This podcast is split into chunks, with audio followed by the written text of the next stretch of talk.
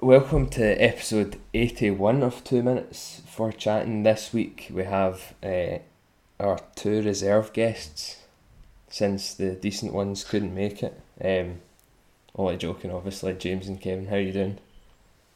Hi, I'm good. Thanks for having us back. Ja- uh, great to be here.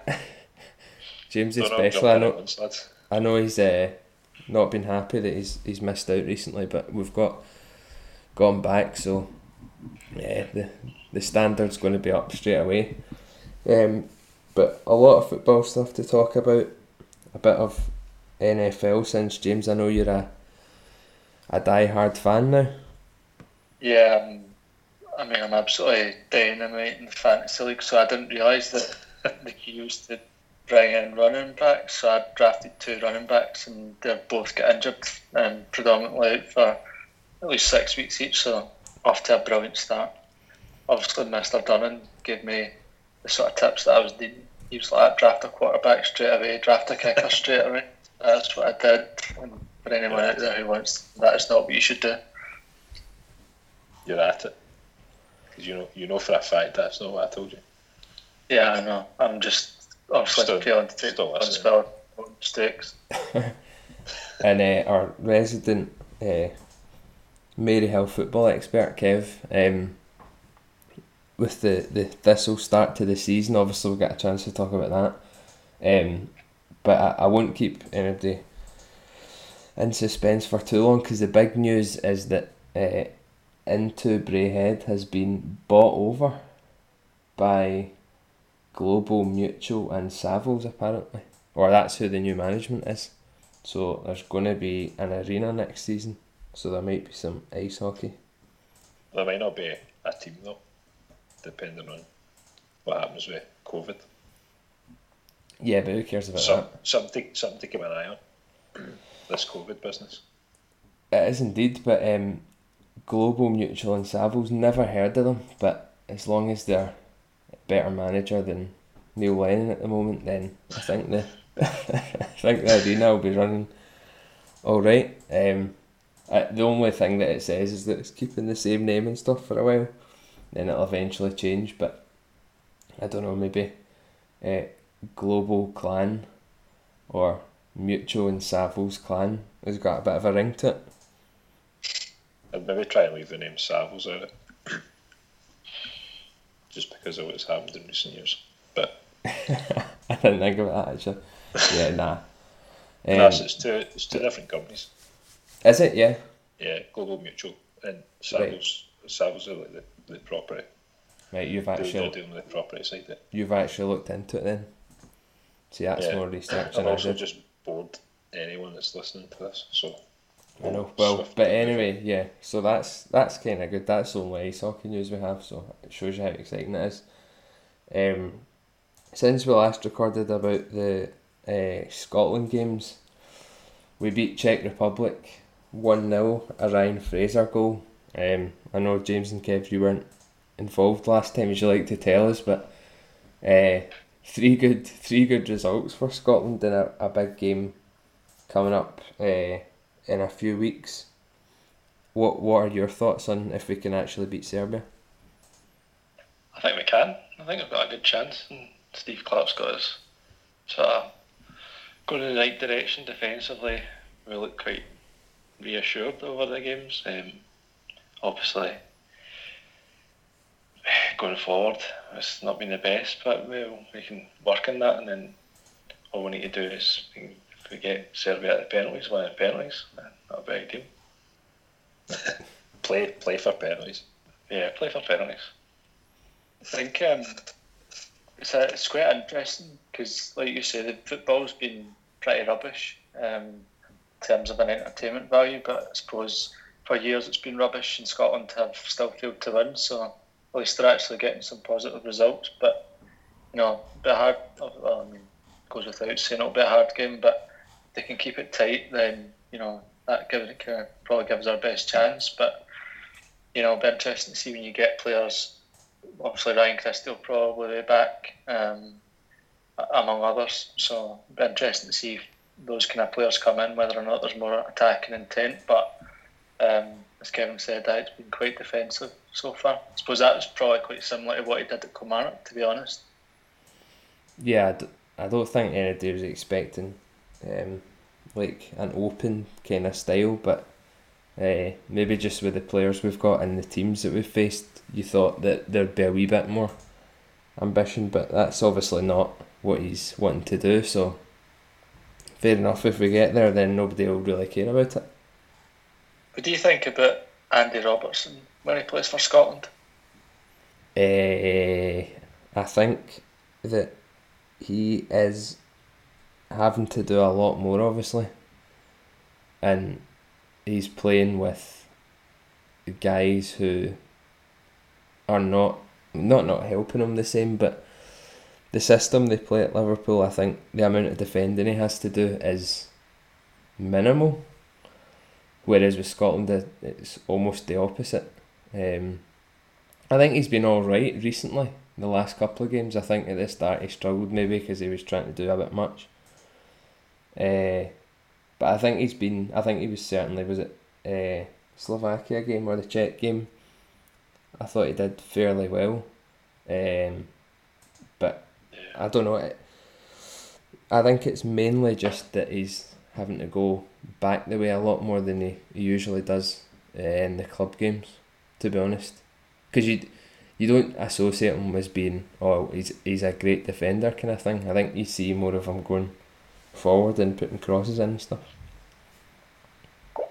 Yeah, I agree. I don't I don't think he's been um as good as he has been uh, at Liverpool. Um, I think that sort of goes without saying, but again, just kind of what Sam was saying, that sort of standard of players around him, yeah, um, are obviously very different as well. And um, but yeah, I do think the game against Czech Republic in particular, I thought he had a really good game. Um, so you know, maybe seeing him turn a turn a corner there. Um, with regards to what you were saying about other players coming back in, James, like Ryan Christie, I wonder how I wonder how much Steve Clark will look to change the team, given that, you know, they've they've kind of been playing well without uh, having uh, the likes of Christie and, and Armstrong and, and Tierney in there. I guess, you know, players of that calibre though, you always kind of want to to put them in the team. Um, but do you? I don't know if he's going to maybe upset the team the way that they have been playing recently. My question about Robertson was probably a bit of a leading one, with and probably with green spectacles on as well, because I actually don't know if Tierney would be better for Scotland in that position, just based on how he played for Celtic. Um, I think he can kind of do a lot more. I think, you know, Robertson and that Liverpool team is great, but I don't know if for Scotland maybe somebody with Tierney's skill set would be more suited. Um, but obviously Robertson's the captain, so it's unlikely that, you know, Tierney um, will play anywhere other than that sort of left of the back three, or, you know, potentially even right back where he's played a few times. But yeah, it's a good point. He might not change it that much. I think, you know, Christie I would expect would probably play, but I think like Armstrong, um, you know, either potentially not going to come back in. And to be honest, I would expect if Tierney is fit, he'll come back in for, for Considine. You'd, you would surely expect that Tierney would play ahead of Considine and that sort of left to the back three. Not that Considine did anything wrong, but you know, you, you would expect Tierney would play. But uh, it'll be interesting to see what he does. It's if you didn't play Robertson there, you'd have to play him what one forward, because you're not playing him right back, whereas I think maybe Tierney would be more likely to play there, even though you probably wouldn't. You so you'd have to play him, Robertson, in either a wing back or a, a, a wide midfield role. With it. But I think in that he'd still suffer from the same problem. But I just can't see him not playing. So yeah, I mean, I think he'll definitely play. It was probably more just whether or not, because obviously Tierney when he played for Celtic was playing with a lot less quality than what, you know, both him and Robertson are playing with now at their respective clubs. And Tierney was obviously quite an effective player, particularly in Europe for us. So, yeah, it was just a question. I know everybody will probably be thinking I'm talking complete nonsense, but I just thought I'd put it out there. Um, but yeah, no, just to finish on that, that game, I think it will be difficult, but few people have said that maybe his, Clark's style will suit that sort of setup for the game, because we're not going to be, if we weren't doing it against Israel and uh, Slovakia and things, we're not going to be setting up with three up front and whatever else against uh, Serbia. So I, I think it'll be a nervy tight thing until maybe penalties or extra time. Just just get Neil Lennon in and he'll just play everybody out of position. Well, it's I would have no chance of qualifying. Neil Lennon doesn't get that much. I don't know. I, initially, when Lennon comes in, it, management uh, roles, he seems to do quite well, and then just sort of, like, completely falls off a cliff at some point. So you're saying he's like the one of the best interim managers that you can get? Yeah. Just sort of, I don't know, I was just going to go some shite analogy, but... Well, moving on to that then, uh, what what is your take on the current situation there? Within, I like James, within a, I like a realistic... I'll give you fifteen minutes to get all your points in there. Um, well, I mean, I can obviously go first, um, but I'm sure that my take will probably be less vitriolic than Mister Donovan's. Um, I Stop sitting on the fence, mate. Just fucking I'll, tell it who it is. I think if you're looking at facts, you know, Celtic win their game in hand. They're three points behind. Obviously, you know, the difference then is that game against Rangers. And to be honest with you, that performance was one of the worst I think I've seen from Celtic for a long, long time. Like, you know, not barely even created a chance, let alone having a shot. Um, and for a game like that to play like that was, was kind of unusual. Um, I thought on Sunday, I mean, to be honest with you, last Thursday you're playing the leaders of Serie A, you know, multi-million pound team, you know, actually second half I thought Celtic played quite well, and it probably suits them to play slightly better opposition, and that they'll kind of open up. Um, one of the issues we're having in Scottish football at the moment is that a lot of teams are just sitting in, and for whatever reason Celtic are really struggling to break them down. Um, and obviously on Sunday, um, you know, switching to that back four again for forty-five minutes, it was it was pretty turgid, and then, you know, bit of magic from Rogic kind of opened the game back up, um, and then you'd obviously have expected Celtic to control it slightly better than, than what they ended up doing. Um, you know, it's quite obvious that, you know, we're missing kind of important players, but, you know, tactically, it's a bizarre one because obviously brought in Duffy to, you know, shore up the defence, but I remember Paul Merson said something about Harry Maguire, and to be honest with you, it's not that dissimilar to, to Duffy, so... When Man U signed Maguire, he obviously made this point about when Maguire plays for Leicester, he sits at the edge of his own box and he's brilliant at defending because Leicester, well, at the time, Leicester were more of a counter-attacking team. So he's not really expected to do that much on the ball. He's brilliant at defending his penalty area, um, and he's, because they play so deep, he's not expected to turn and run, which he's he's no good at. Um, and to be honest with you, Brighton, can I get rid of Duffy for the same reason? They wanted to play higher up. Um, they wanted to play a bit more in an expansive style, so, you know, they, they didn't pick him, and then he comes to Celtic, despite the fact that Celtic have obviously watched him and know that he's potentially not the kind of player that's going to suit that sort of high line, um, where you're kind of on the ball quite a lot and expecting him to turn into a world beater. Um, I just I, I think we have in particular not really maximising his strengths. It's not really working out so far, but obviously, you know, it is early doors. Um, but I think I, you know, some of the signings still have to, to, to obviously improve. Like Yeti, I don't understand how a professional footballer can still be unfit after three months of training. Like, he honestly looks like he's he's fatter than me when he goes on the park. Um, the jury's still out, and a lot of the players, and I think obviously I'll let Ed Herman come in now and. on what he thinks about Lennon, because I know he's probably going to make this point, but to be honest, Lennon, you know, he, he's he's struggling to get the best out of the players. Well, you touched on a Yeti there. Um, I, I just, I, I wonder how, how hard they're actually training. Um, given, you know, he was training week in, week out at West Ham. Um, you know, we signed him, what, maybe three, three weeks after the end of the season or something like that. Uh, and he's come in and uh, apparently he's been so unfit. I, I just, I really don't, I don't understand that. And a bit like yourself, I don't think I've really seen much improvement in his fitness overall. Um, so that would sort of beg the question, and what what are they doing in training to improve his fitness? Because it's obviously whatever they're they're doing, it's not working. There's um, all sorts of there's all sorts of conjecture on, you know, the fan boards, and to be honest with you, those fan boards are usually filled with guys that think that they're in the know, in reality as they couldn't be further from being in the know than if they tried. But certainly that's one of the kind of common conspiracy theories, if you want to call it that, at the moment, that a lot of the players, particularly the foreign players, are just astonished at the lack of professionalism within the squad.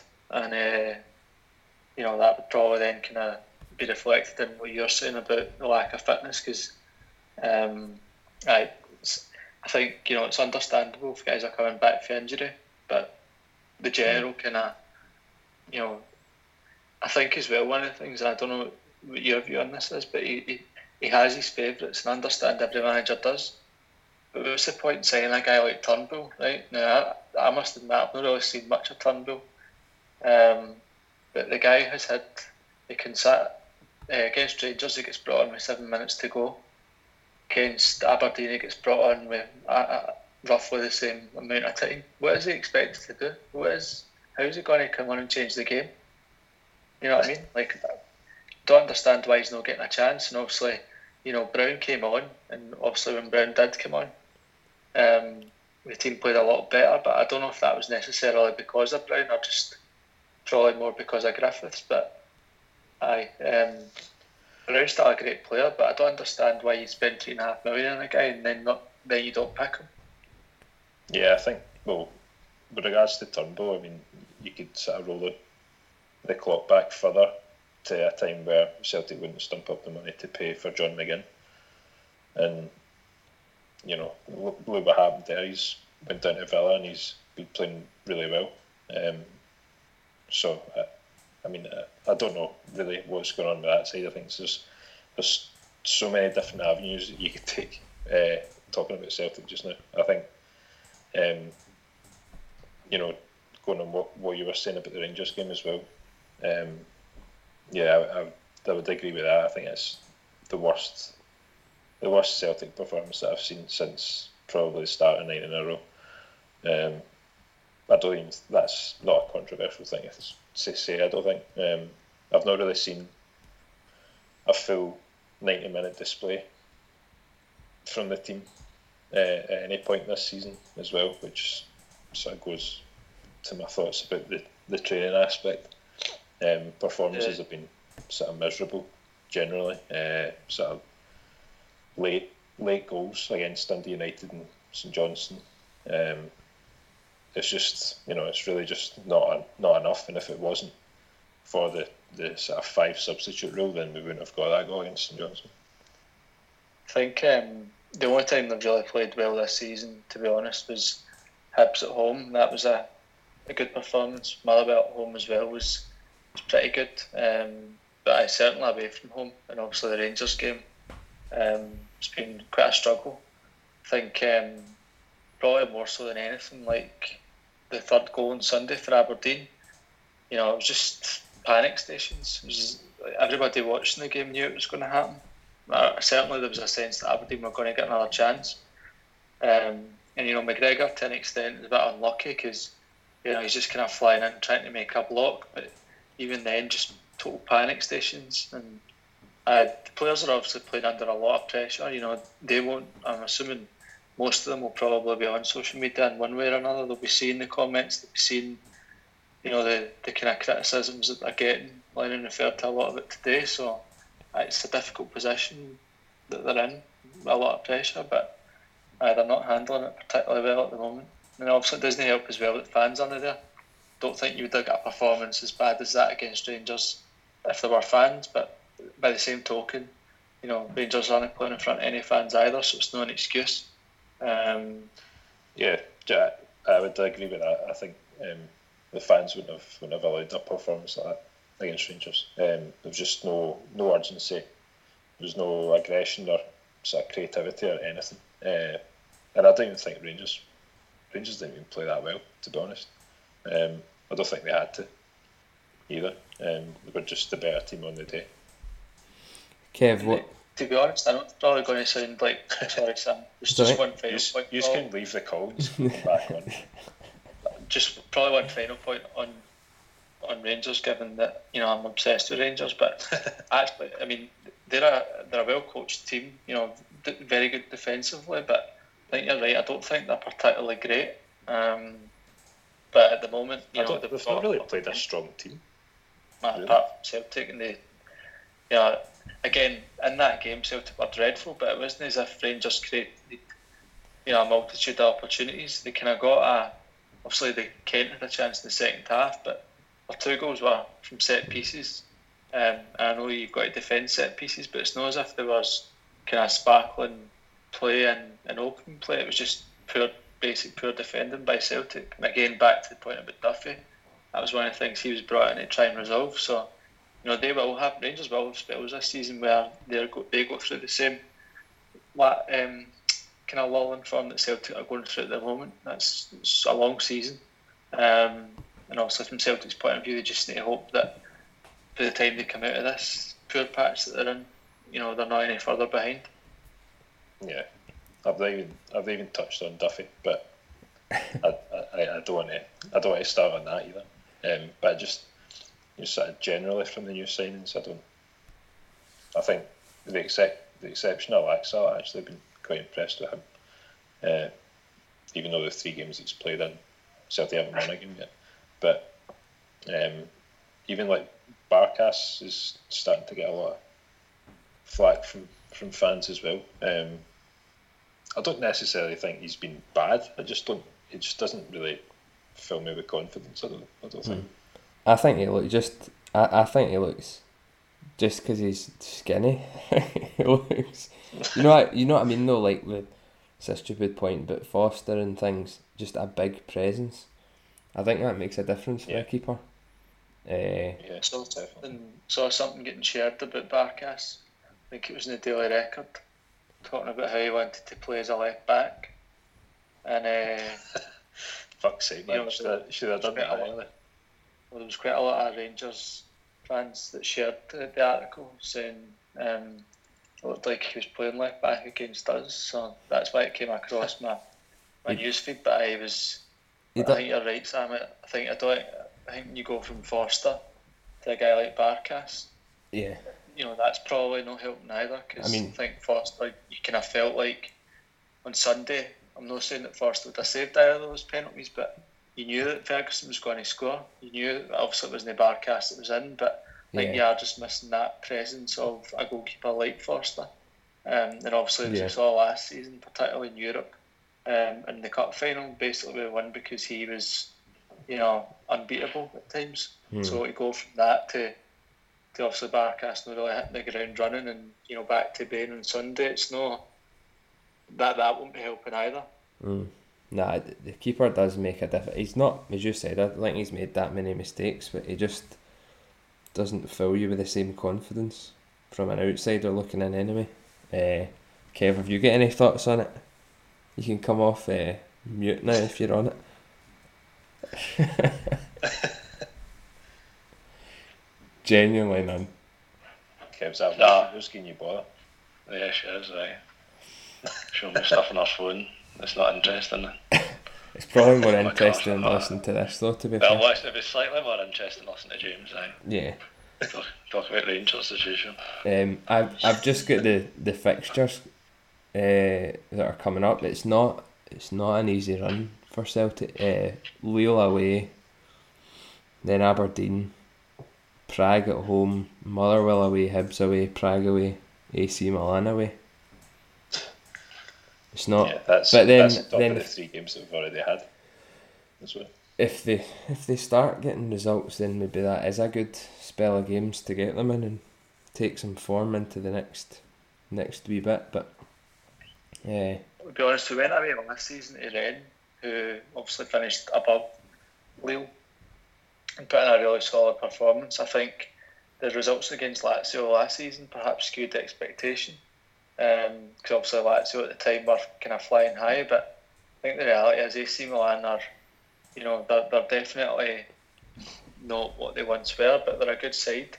Um, and where Celtic are at at the moment, if they're missing like say Edward, you know, to an extent Forrest, Julian, you know, there's there's a lot of guys that Celtic need in the team and need to be firing to have a chance against a team like Milan, even if they, you know, as I say, they're not what they once were. So they're definitely hopeful on Thursday of a more, you know, a more kind of sound performance, you know, hopefully a bit better defensively. Um, but, you know, I was reading the day that Julian's going to be out and probably not going to be back until after the kind of Scotland fixture. Um, so the next international break. So, you know, that's a blow, um, particularly given how Duffy and whatnot are playing at the moment. But you're right, it's a really tough run of games. But it's that way where it just takes one result to spark it. Um, so it'll be interesting to see whether or not it's Thursday night or hopefully on Sunday. Yeah, and I, I think you can't really you can't really disregard the European games either, because if you're wanting to get the form going, you don't want to go into the semi and uh, at the weekend having a heavy defeat from the Thursday game, the European game. It's not going to help. So I think regardless of whether you want to do well in it or not, I think it's important for the form. Yeah, and I think that's like, as I say, last year we went to then and got a draw, so that's probably the kind of bar that you're setting yourself for Thursday night's game, to go away, be reasonably solid, and, you know, obviously try and get a, a result of some sort. Um, you know, I know that Lille have obviously invested heavily, but, you know, they, they've sold a couple of players to kind of fund that, you know, um, team with a lot of ambition, but, you know, realistically Celtic set themselves a target of being a Champions League team at the start of this season. And if you drew a team like Lille in the Champions League, as an example, you would be absolutely, you know, you'd be expecting to beat them, mm-hmm. um, or to kind of compete with them for the, the third spot in the group. So uh, you've got to go into that game expecting a result, but like you say, you need to obviously get one to try and kickstart the season. Yeah, and I think they'll still go into the uh, semi-final confident of beating Aberdeen, regardless of the uh, recent form in that game on Sunday there. Um, I think at Hampden there's a, a bit of a different feeling. They've obviously had a good historical run against Aberdeen, um, so I would I would expect them to win that game, but uh, it might be it might be tighter than usual, but I would I would still fancy them to get into the final. Um, yeah, the thing is, on Sunday we didn't actually lose. It felt like a defeat. Mm, yeah, but we didn't actually lose, so. Aye, anyway, I'm sure for people listening it's enough. Yeah. Or so quick chat. Um, right, so I've got a question that I'll ask now, so Kev can get back involved. Um, Thanks. Yeah, but we're moving on to your bit as well, so. I was going to I, I just ask maybe on that, do you think it's more of a communication pro- problem with Barkas and the defence as well? What is his English like? I've never actually heard him speak, so. There's a communication problem with, with Lennon and the team. The team. Probably I don't understand Lennon either. I, don't understand, I don't understand his tactics or, uh, or like his formations and just sort of generally playing people out of position. It just really, it just kind of irritates me that I see that before every game. There's always, like, there's just, there's always one player at least that'll be out of position. Um, or, for example, like drafting in uh, guys like Stephen Welsh to play against Rangers and stuff like that, who just sort of set in his ways of playing a back three and um, sort of just kind of being stubborn, and there's no there's no like plan B for any scenario which which would come up, which obviously it happened. What influence do you think Gavin Strachan has on that though? Because that's one uh, again on the. Remember, well, that's one of the conspiracy theories at the moment, is that he um, is quite influential in team selection and takes training and things like that, and you know, it's noticeable that since he's come in to replace Damien Duff, the team's played a lot less fluency and a lot less kind of attacking verve. And whether or not it's his influence that's, you know, championing playing with three at the back, and and obviously when I referred earlier to the point around training and things like that, again, he takes training, so Lennon doesn't take training. So again, you know... yeah, that what, doesn't surprise me. Does that happen? Yeah, I don't think Lennon's... Well, he's not really been, been known as, as that kind of manager, as if to, to, to sort of take training. Um, yeah, I'd, I'd heard as well, like... Um, again, just sort of all rumours. This this podcast is based on rumours, but um, the inf- the influence that, that Damien Duff had on the players was um, was quite key, I think, to to their performances, and I think that's it's definitely something that um, that we're missing, I think, from, from this season. Maybe maybe it wasn't brought up as a point at the time, but it perhaps is a big influence then when he.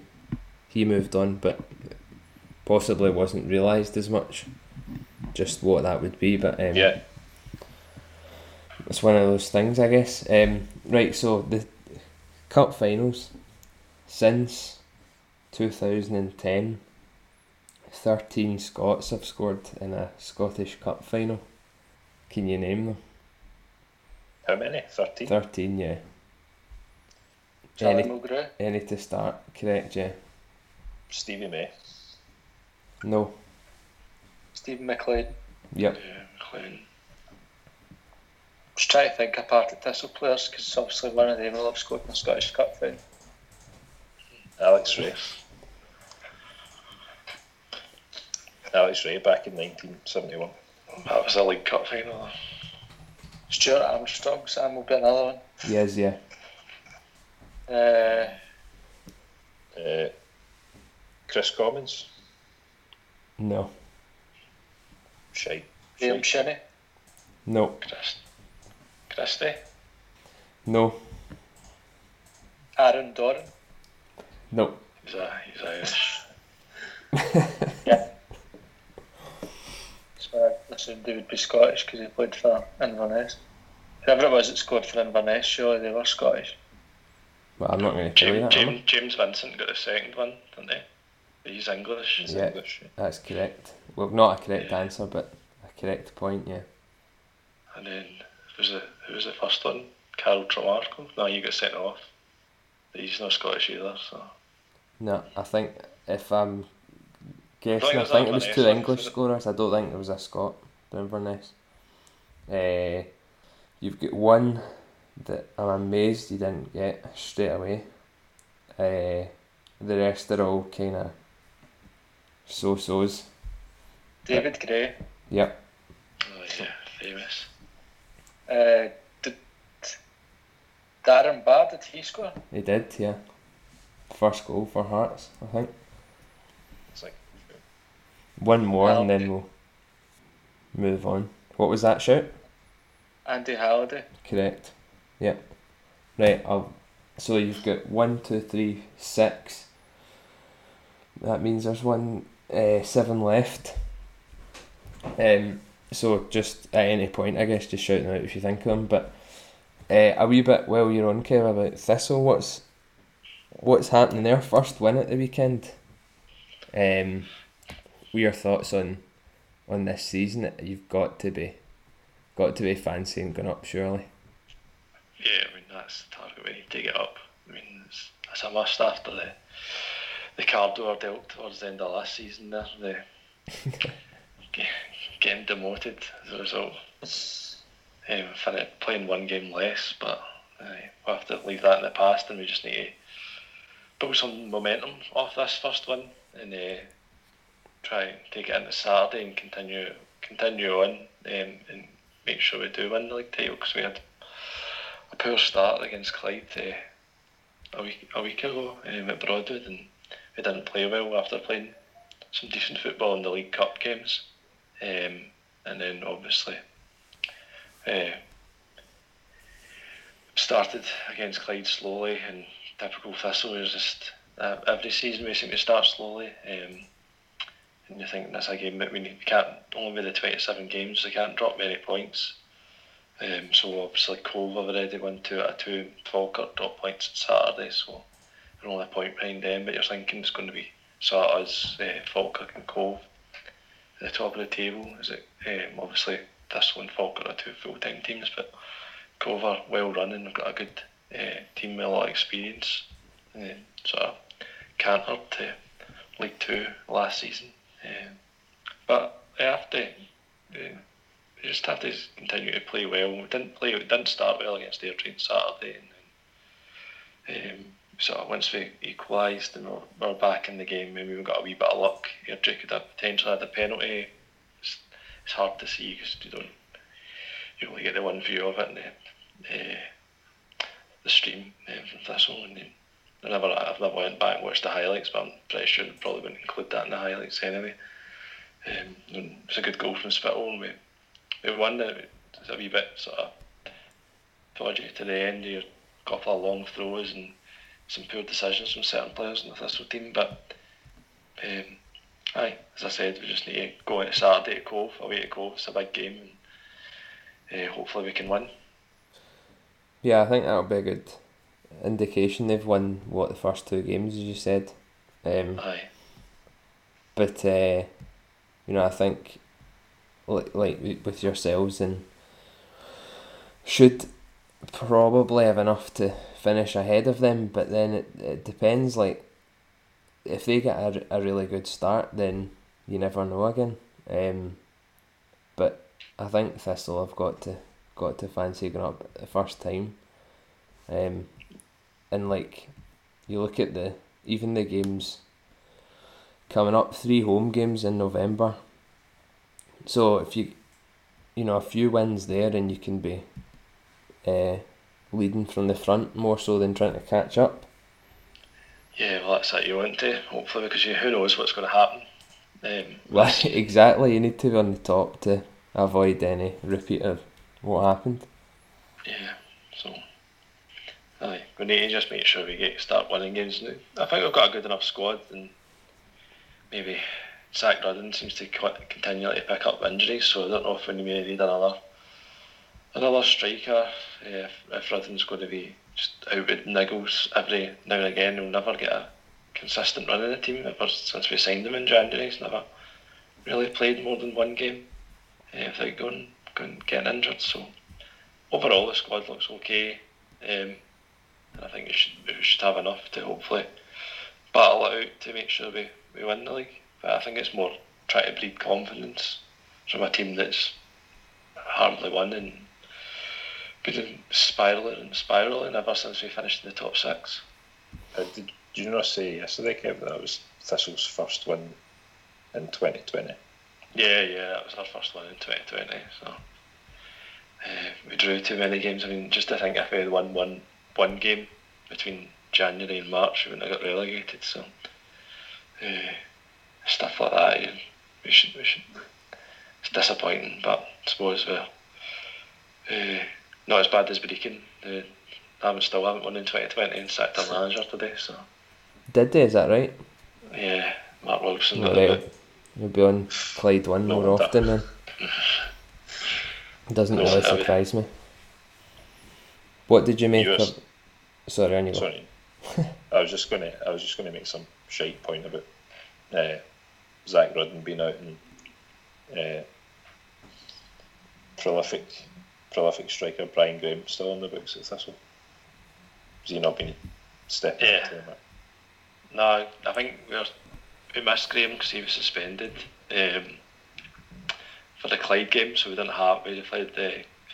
Kudaesa that we got on loan from um, uh, Livingston, and then so we just decided, so with him being suspended, it was just a bit of a bit of an issue. There was no out ball, um, and then obviously we didn't have anyone on the bench to come on and replace Kudaesa when it wasn't the system wasn't working against Clyde. So I think Graham's going to be a huge player, and he's, he's such a leader, and you can just see that he actually how, how much he wants he wants it. It's a player Thistle should have signed years ago, to be honest. When we were in the Premier League, we should have had somebody like Brian Graham, because uh, he sort of, his sort of mentality sort of bridge throughout the team. I feel any time, any time I've watched them. What was uh, so you said that um, Kuda Isa had well he struggled in the system, but it's interesting signing given that he went from Queens to Livy, was it? And then yeah, is he on loan? Yeah, he's on loan. Right. Yeah, a lot of people have said he's a he's a decent player. Obviously, got a good move, so. Maybe yeah, not. Maybe he struggled at the weekend there, but possibly if he gets a chance, he might be, be all right this season. No, I do think he'll be all right. I just don't think that the way we set up against Clyde helped helped him or play it, and as the way Clyde sort of tried to stifle us, that we ended up just hitting it, hitting high balls. And there was nothing, yeah, nothing for him, and there was no quality in any of the balls that were fed forward, and then yeah. he went off with a broken nose. So they did um, it. So once we had that, we didn't have any. We didn't have play. Didn't play any forwards. So we just played with sort of lines came on. It's more of a winger attack midfielder. There's not. There's no set. There's no centre forward. So aye, it was frustrating against Clyde, but we probably potentially could have lost. Lost more. Lost by more if Clyde took some of our chances in the counter attack.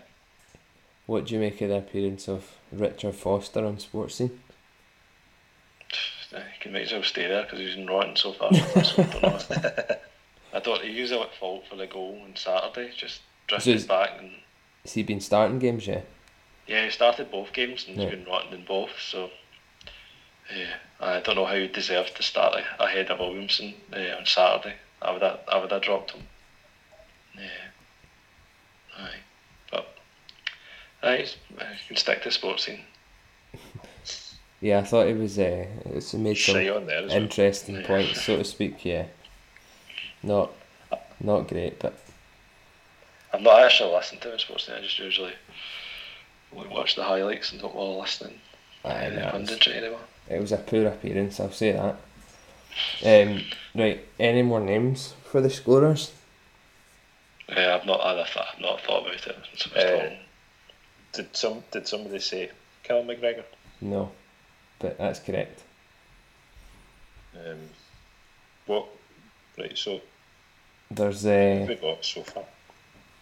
You've got McGregor, Armstrong, Gray, Halliday, Mulgrew, Darren Barr, Stephen McLean, Kevin Thompson. No, you've got. There's one guy who currently or recently signed for Queen's Park, actually, I believe. Um, there's another one who is Peter Grant. Boy, that, that, is, Peter Grant, that is correct, yeah. Um, uh, so he scored for Falkirk. Yeah, he did. Yeah. Kevin, that's more in your domain. Should I got that one?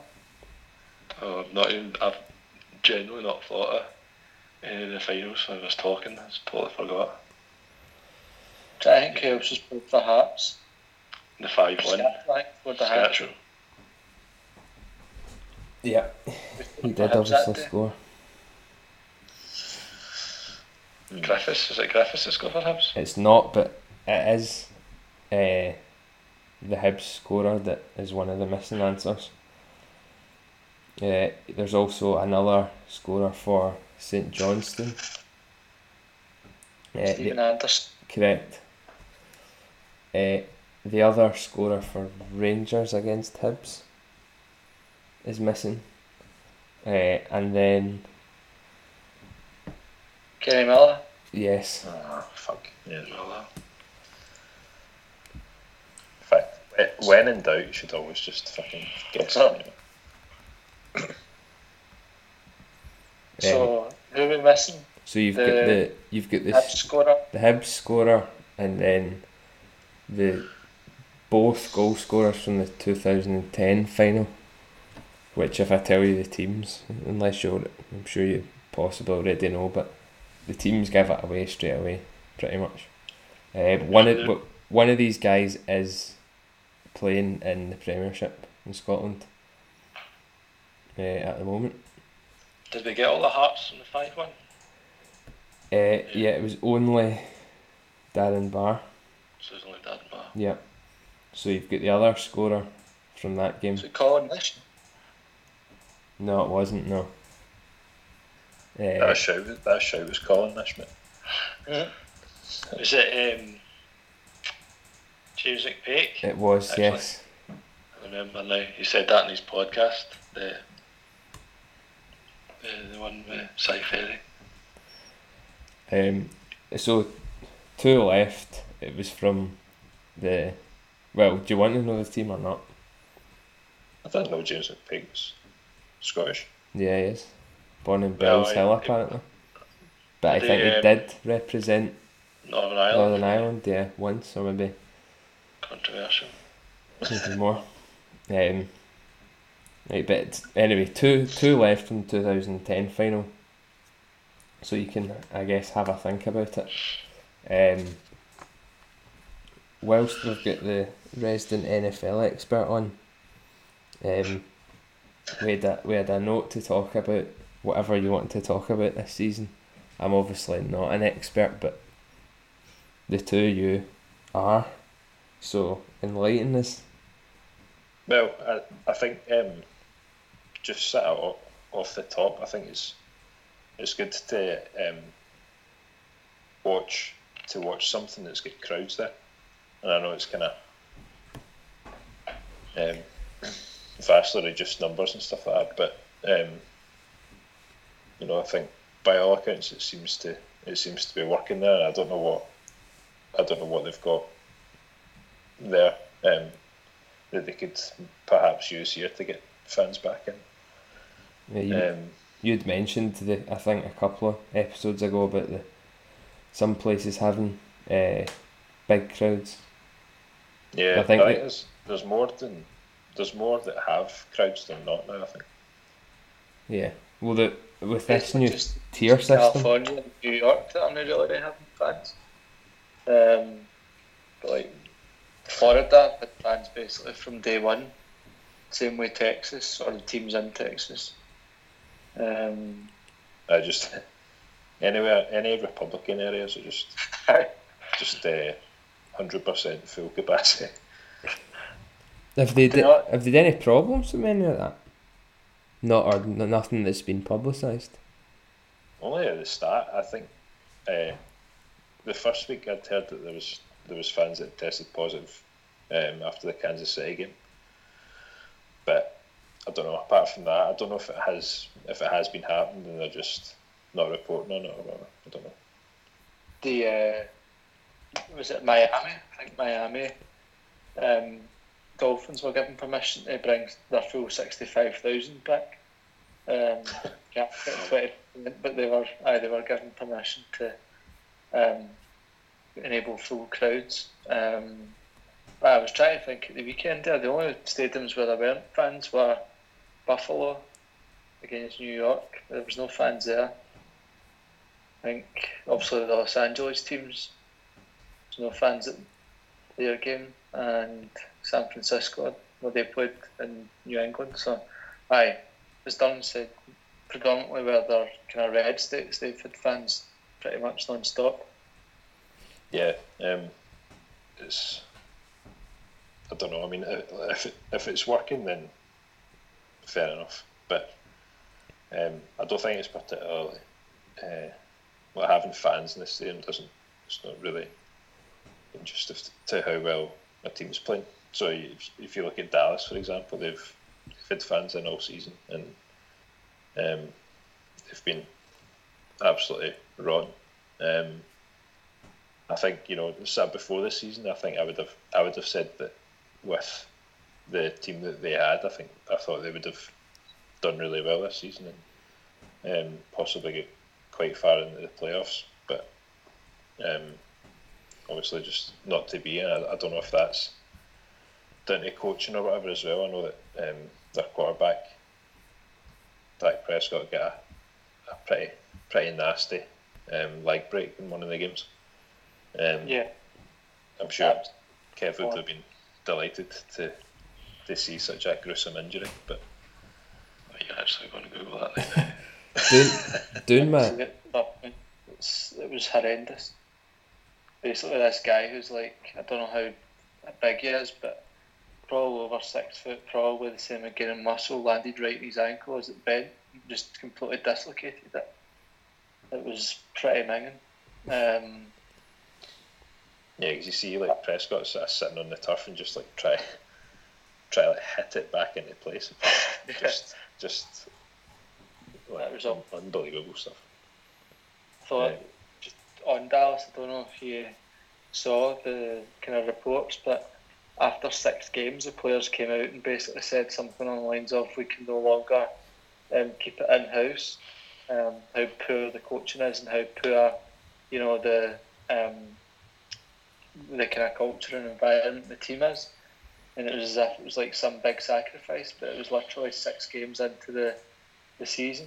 Um, they're kind of starting to like that, but I think one of the kind of interesting things about American sports in general is just how much emphasis they place on like the individual and how much emphasis they place on insider knowledge. It's just all about like who can break news first. It's just accepted that players will yeah. text reporters with information and stuff like that. And it's, I don't know what you think, Dunham, but it's quite an interesting. Just it's just interesting to sort of, you know, see how even on a Sunday, the first thing that certain guys will do is break news at like six o'clock in the morning about who's playing and who's not playing. It's just kind of an accepted thing that, you know, that sort of stuff is shared. Whereas obviously, in, certainly in the U K and in sort of football, it's not something that's kind of as commonplace. Yeah, I think it, it keeps the fans engaged. I think it uh, so it entices people in a wee, a wee bit as well. Um, but yeah, I just I don't know what's what's. going on in Dallas. I think um, you know they, they sacked their coach last season and got uh, Mike McCarthy in uh, this season from, from Green Bay previously. So, and you know, he won a Super Bowl there and actually did not too badly. I think, you know, kind of perhaps near the end, uh, his relations with Aaron Rodgers maybe took a, a bit of a nosedive, but.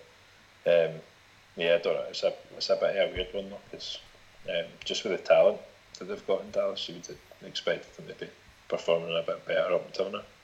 Um, but mm-hmm. like that, that division in general, the N F C East is just it's just absolutely horrendous. Like, it's as if no nobody really wants to, um, you know, take I, it all to the division. I I would say it's probably, Kevin, to put it in terms that you understand, it's probably like the sort of division Thistle compete in. Where just everybody's rubbish. Um, it's basically a division full of thistles. I just I just looked up the tables there, and automatically, without thinking, uh, I was what it looked a wee bit weird, that one you're talking about. Uh, yeah. Well, first of all, I was confused about the, the columns, but now I get it. Like four, five, and four, five, and six losses. Yeah, nobody's. Um, I think anybody's got a winning record. What's Philadelphia, I think, is in that division as well, so they've tied the game, so that's why they've got the three column score. Yeah, so they're uh, they're top. What's right. happening with uh, Tom Brady? Who does he play for? He's with Tampa Bay now. He's yeah. uh, is nah, he's, he's found another gear. I think he's, is he still I think flying? He's aging at all. He's been he's, he's been playing pretty well. He uh he he made the right decision.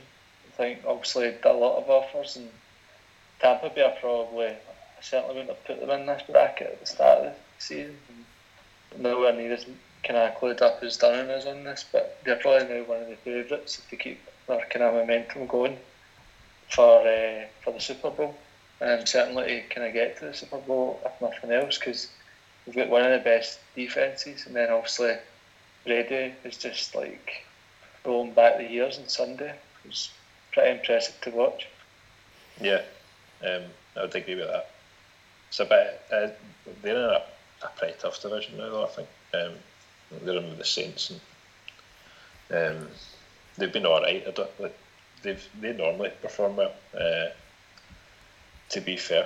Um, but yeah, definitely Tampa Bay, Tom Brady's picked, as you say, the, kind of, the ideal place for him to go and play. He's got an offensive line in front of him that allows nobody past, really. So they're not getting to him, so he's got free rein. Was it pretty much down the field? Was it one of those things where it was, was it New England that he played for? Yeah. That could you see that they were going to be a lot worse and they got out at the right time? Was it one of those kind of moves? Or was uh, it just it was just that he's available and somebody signed him? I think him? It was kind of I come at the end of his contract and um, New England didn't really show him much love. And I think, to be honest with you, New England thus far have been pretty awful. Um, I think yeah. on Sunday they had something like four yards of total offence in the first half or something ridiculous like that. It's basically running the ball and pass. I mean, I don't think it was quite as bad as that. I think it was the Jets actually that had four yards of total offence in the second half of their game. We'll go on but, that um, in a sec. I, the, like the Patriots obviously had the dynasty um, and they brought in Cam Newton, who was former kind of M V P um, of the league, and he's just he's just struggled um, because basically the Patriots operate differently to everybody else, and that they don't really sign any kind of big name players in the draft and things like that, and they rely on great coaching. And unfortunately for them, um, at some point you actually have to have some decent players to coach, um, and they're really kind of struggling. Yeah, as you say, he was, Brady was at the end of his contract there, and um, Bill Belichick's not not one for sentimentality, so he was Uh, chucked out the door. To, I mean, to be fair, he is forty-three now, Tom Brady. Yeah. Um, he's not like forty-three though. Like when he runs, no. aye, but yeah, yeah. things like that. He's just, he's unbelievable. Yeah, that's the thing. He's he's he's that good though. He's he's so good that he doesn't he doesn't have to to run. Um, that's just the way it is. I think he's um, I think he's actually improved this season. I think people would say that as well over last season, so there maybe was a bit of a decline in New England, but um, so but yeah, he, like, he's kind of he's found a he's found a decent spot, Tampa Bay. Really. Yeah, not that I really want to spend any time talking about it, but Lewis Hamilton, like when he moved from Formula One team to Mercedes, and people were saying that's like a bad move, and he's obviously done really well. Is it like that where he's also probably seen that that would be a good move for him and that he'll get success there as well, which seems pretty clever, to be honest, from probably Tom Brady. Like if he's get like, he's obviously still confident in his own ability in the right situation, so in, in that situation I think um, a team like Tampa Bay gives him the best the, the best kind of tools, if you like, to Uh, to continue playing at that high level. Yeah, I mean, it is, is is there anybody else that is at that age still playing in the sport? Uh, no, generally it's just um, kickers. So they really quarterbacks. Yeah, aye, sorry, quarterbacks and kickers. Yeah, so like up until uh, last year, you had Adam Vinatieri, who was like forty. Seven or something like that. He was right. um, still the kicker for uh, the Colts, but he's he's retired. I don't I don't think there's uh, there's too many other people around about that age that are, that are still playing. The only guy who's probably close to it is Drew Brees. I think he's like forty-one or something. He, I don't know if he's yeah. as old as that. He's a quarterback, yeah, yeah, right. New Orleans. Um, but I'm like, there's another case that running backs like you're. Pretty much, once you get beyond the age of thirty for running backs, it's just one-year contracts that you get, because the expectation is that after sort of however many years in college, maybe three or four, and then five or six in the N F L, you're just you've taken so many hits that your body just can't do it anymore. And that's the thing; it's it's such a taxing position, and um, yeah, as you say, the, you know, guys guys in the, those positions do take a lot of hits, and that obviously takes a toll on their bodies as well. Um, I think it's also about the sort of, uh, you have to be incredibly dynamic, I think, to, to play that position as well. Um, so I don't know, if you've sort of passed your prime, then uh, generally you're not going to get any better at that position. So, um, and that's why really there's so so few running backs that you would consider to be like elite players in the league.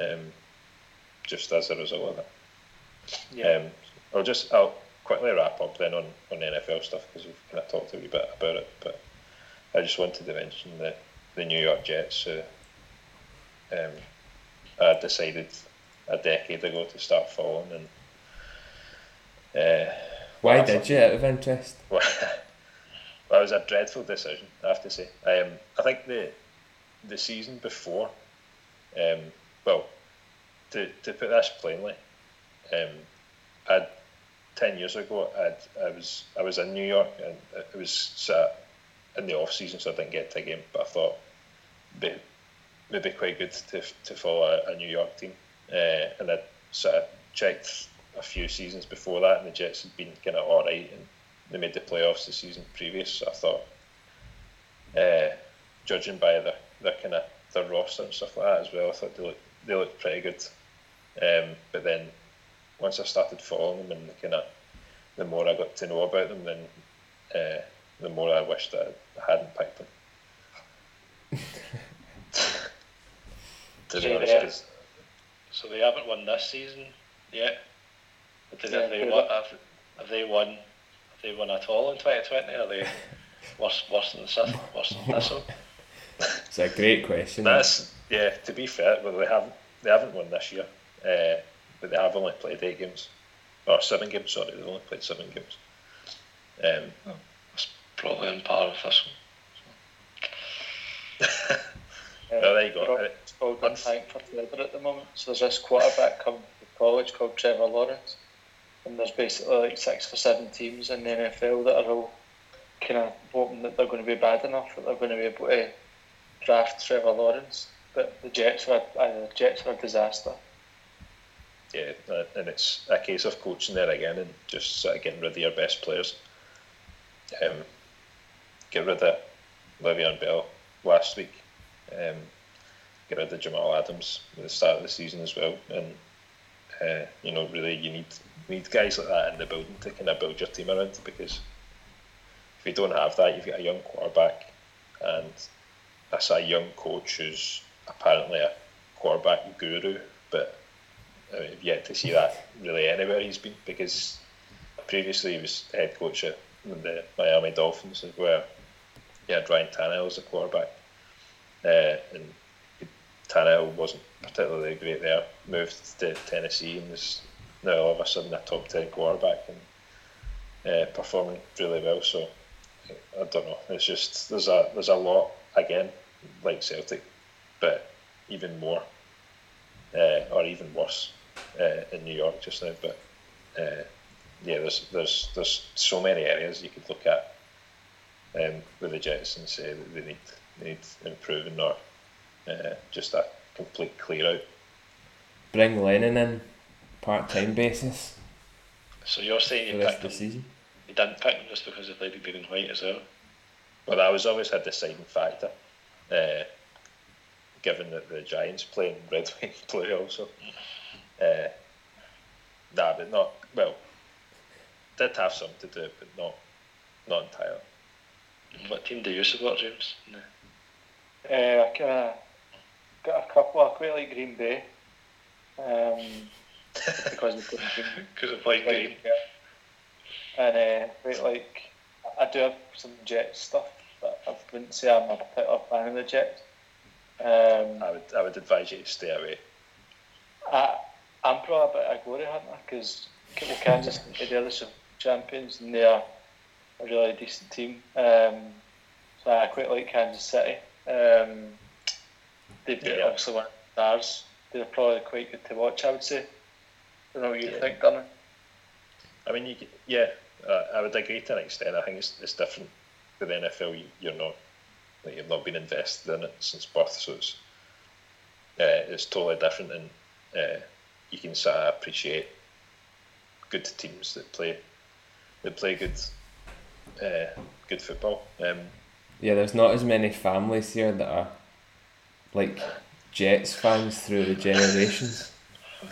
It's a sectarian, isn't it? That. Right, right, son. It's Jets. Life. Jets or nothing, son.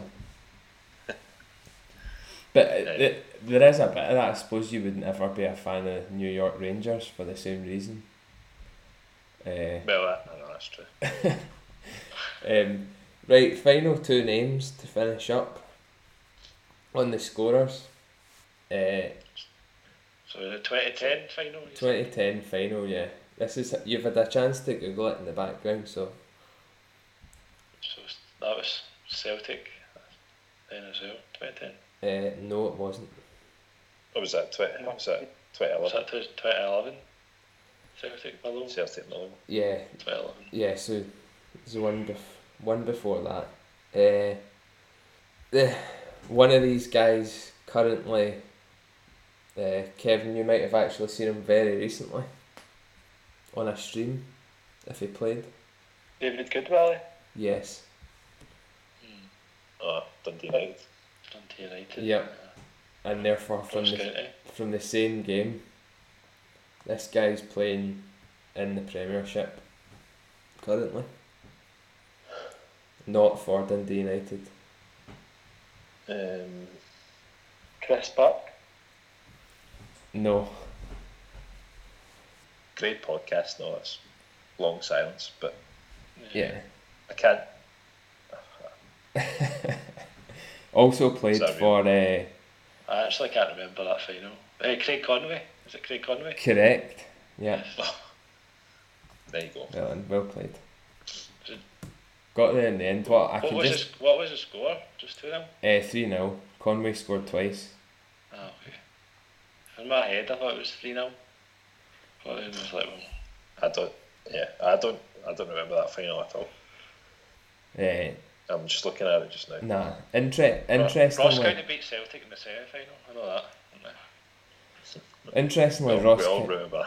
County had a, their squad was fully players from Scotland except Michael McGovern. Yeah. Yeah. Uh, Paul the Jackal coming off the bench. Yeah, some interesting oh. names. Um, but yeah, nah, fair enough. Good enough place to wrap up, I think. Uh, and I can I can cut out the silences in between all the guesses. But uh, nah, it was it was good. Um, thanks for coming on. Hopefully it wasn't too boring, but good input from all of you. Yeah, thanks. That's thanks good. For coming on, lads. Thanks so much. Um.